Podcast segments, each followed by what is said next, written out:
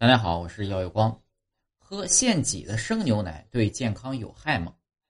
中国人吃东西啊讲究新鲜，很多人认为刚挤出来的牛奶马上喝营养最好。再加上一些所谓营养学家的赞同，纷纷前往大草原想要一饮而尽。但事实上，根据美国疾病控制和预防中心的数据，饮用现挤的生牛奶存在很大风险。美国食品和药物管理局禁止销售供人使用的原料奶。原因在于呢，未经高温消毒的牛奶和由其制成的奶酪可能会引起食源性疾病。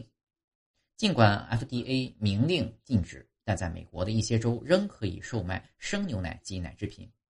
一项发表在权威医学杂志《新发传染病》上的研究分析了美国2009年至2014年上报的所有疫情数据。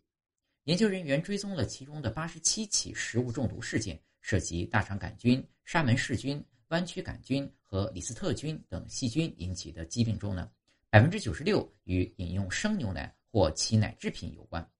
生牛奶及其奶制品平均每年引发七百六十起食物中毒事件，约二十二例患者病情严重，需要住院治疗。